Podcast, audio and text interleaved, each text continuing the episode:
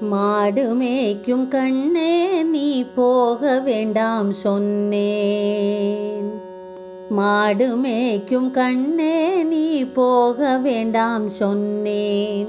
காய்ச்சின பால் தர்றேன் கற்கண்டு சீனி தர்றேன் காய்ச்சின பால் தர்றேன் கற்கண்டு சீனி தர்றேன் கை நிறைய வெண்ணெய் தர்ற வெயிலிலே போக வேண்டாம் கை நிறைய வெண்ணெய் தர்ற வெயிலிலே போக வேண்டாம். மாடு மேய்க்கும் கண்ணே நீ போக வேண்டாம் சொன்னேன்.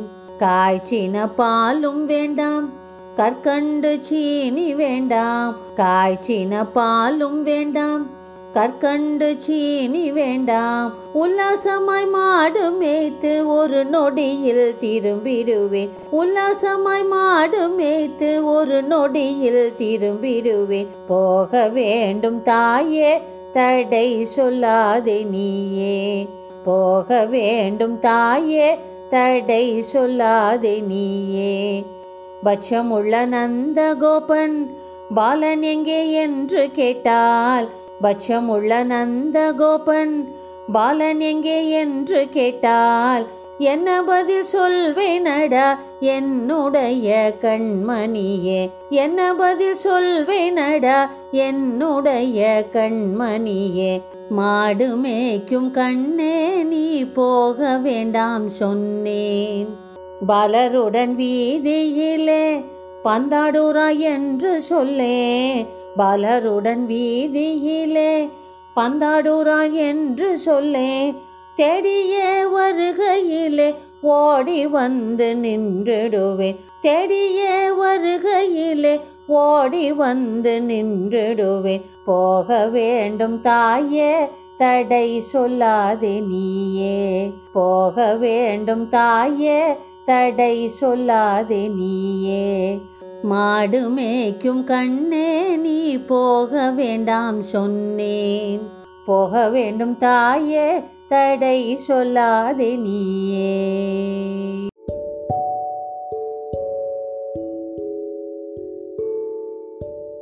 காக்கை சிறகினிலே நந்தலாலா உந்தன் கரிய நிறம் தோன்றுதடா நந்தலாலா. காக்கை சிறகினிலே நந்தலாலா. அனைவருக்கும் காலை வணக்கங்களும் அந்த கண்ணன் பரந்தாமனின் பிறந்த நாள் வாழ்த்துக்களும். இன்று நாம் கண்ணனை பற்றி ஒரு சிறிய கதையை கேட்கப் போகிறோம். நமக்கு கிடைத்த பெற்றோர் சகோதர சகோதரிகள் மற்றும் உள்ள உறவுகள் அனைத்திலும் மேலான உறவு நட்பு. அந்த நட்பின் சிறப்பை கண்ணன் எவ்வாறு தன் கீதையில் உணர்த்துகிறார் என்று பார்ப்போம். உத்தவர் என்பவர் கண்ணனின் ஆறுயிர் தோழர். கண்ணனின் எல்லா செயல்களிலும் உடன் இருப்பவர். ஒரு நாள் கண்ணன் உத்தவரிடம் தோழரே எல்லோரும் என்னிடம் பலவிதமான வரங்களை கேட்டுள்ளனர். ஆனால் நீர் மட்டும் இதுவரை என்னிடம் ஒன்றுமே கேட்டதில்லையே என்று கேட்டார். உத்தவருக்கு மிகுந்த சந்தோஷம். மிகுந்த உள்ள கிளர்ச்சியுடன் கண்ணா எனக்கு நீ என் அருகில் இருப்பதே மிகப்பெரிய ஆனந்தம். இது தவிர எனக்கு வேறு என்ன வேண்டும்? ஆனாலும் என் மனதில் ஒரு கேள்வி என்று கூறினார். கண்ணன் அப்படி என்ன கேட்கப் போகிறீர்? கேளும் என கூற கண்ணா எந்தெந்த காலகட்டத்திலும் ஏதேதோ செய்த நீர் சரியான தருணத்தில் துரியோதனின் அவையில் பஞ்சபாண்டவர்களை கைவிட்டது ஏன்? அதுதான் எனக்கு புரியாத புதிராக உள்ளது என்று கேட்டார். அதற்கு கண்ணன் இவ்வுலகில் நடந்த நடக்கும் நடக்க இருக்கும் எல்லா செயல்களும் என் இச்சைப்படியே நடக்கும் என்பது தர்மன் பீமன் அர்ஜுனன் நகுலன் சகாதேவன். இன்னும் அனைவருக்கும் தெரியும். அவ்வாறு தெரிந்திருந்தும் தர்மன் சூதாடச் செல்கையில் விவேகமற்ற முறையில் நாம் சூதாடுவது கண்ணனுக்கு தெரியக்கூடாது. இந்த சமயத்தில் கண்ணன் இங்கு வந்துவிடக்கூடாது என்று பிரார்த்தனை செய்து கொண்டே சூதாடச் சென்றான். ஆனால் துரியோதனனோ விவேகமாக நான் பணத்தை கட்டுகிறேன் நீர் பகடையை உருட்டும் என்று சகுனியிடம் ஆணையிட்டு விட்டார்.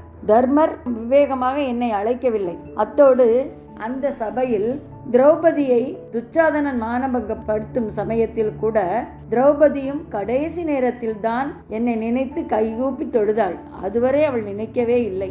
கடைசி நேரத்தில் கூப்பிட்ட நேரத்தில் நான் வந்து அவளை ஆதரித்தேன். ஒவ்வொருவர் செய்யக்கூடிய எல்லா செயல்களுக்கு பின்பும் அவர்கள் செய்யக்கூடிய செயல்களில் ஆத்ம சாட்சியாக நான் இருக்கிறேன் என்பதை அறிந்தால் ஒருவரும் ஒருத்தவரும் ஒருபோதும் செய்ய மாட்டார்கள். ஆனால் அவர்கள் செய்வது இன்னதென்று அறியாமல் செய்கிறார்கள். ஆகவே தர்மரும் என்னை மறந்து விட்டார். ஆனாலும் குருட்சேத்திர போரில் அர்ஜுனன் மிகச்சிறந்த நண்பன். என்னை அணுகினார்.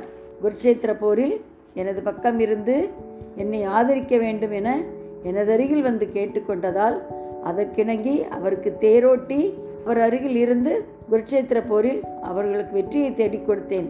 எனவே சிறந்த நட்பு உண்மையான நட்பு எப்போதும் கைவிட்டு விடாது காக்கும் என்று கண்ணன் கூற உத்பவர் நெகிழ்ந்து கண்ணன் திருவடியில் சரணடைந்தார். ஆம் மாணவர்களே நட்பு எப்போதும் குற்றம் புரியாது குறை கூறாது தக்க சமயத்தில் நம்முடன் துணை நிற்கும். அதுவே உண்மையான நட்பாகும். என்பதை புரிந்து கொண்டீர்கள் அல்லவா அனைவரும் நட்பை போற்றுவோம் நலமுடன் வாழ்வோம்.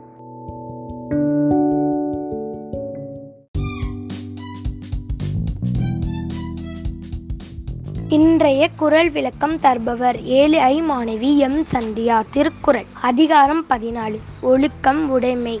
குரல் நூற்றி முப்பத்தி ரெண்டு பரிந்தோம்பி காக்க ஒழுக்கம் தெரிந்தோம்பி. தெரினும் அஃதே துணை. பரிந்தோம்பி காக்க ஒழுக்கம் தெரிந்தோம்பி. தெரினும் அஃதே துணை.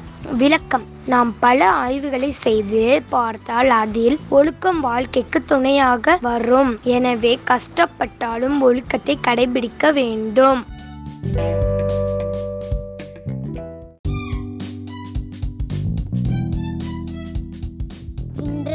பொது அறிவு கேள்வி பதில் கூறுபவர் ஏழு ஐ லே சர்மிளா இந்தியாவின் மிகப்பெரிய மாநிலம் எது? இந்தியாவின் மிகப்பெரிய மாநிலம் ராஜஸ்தான். இந்தியாவின் மிகச்சிறிய மாநிலம் எது? இந்தியாவின் மிகச்சிறிய மாநிலம் கோவா.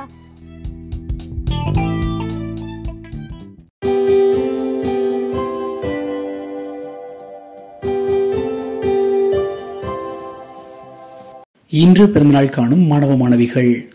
சு ரோஹித் மூன்றாம் வகுப்பு வே பூஜாஸ்ரீ ஆறாம் வகுப்பு வே சுபாஷ் ஆறாம் வகுப்பு சு பாலமுருகன் ஆறாம் வகுப்பு ரா பரத்குமார் ஏழாம் வகுப்பு.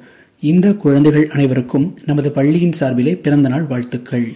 வாழ்க வளமுடன் வாழ்க பல்லாண்டு.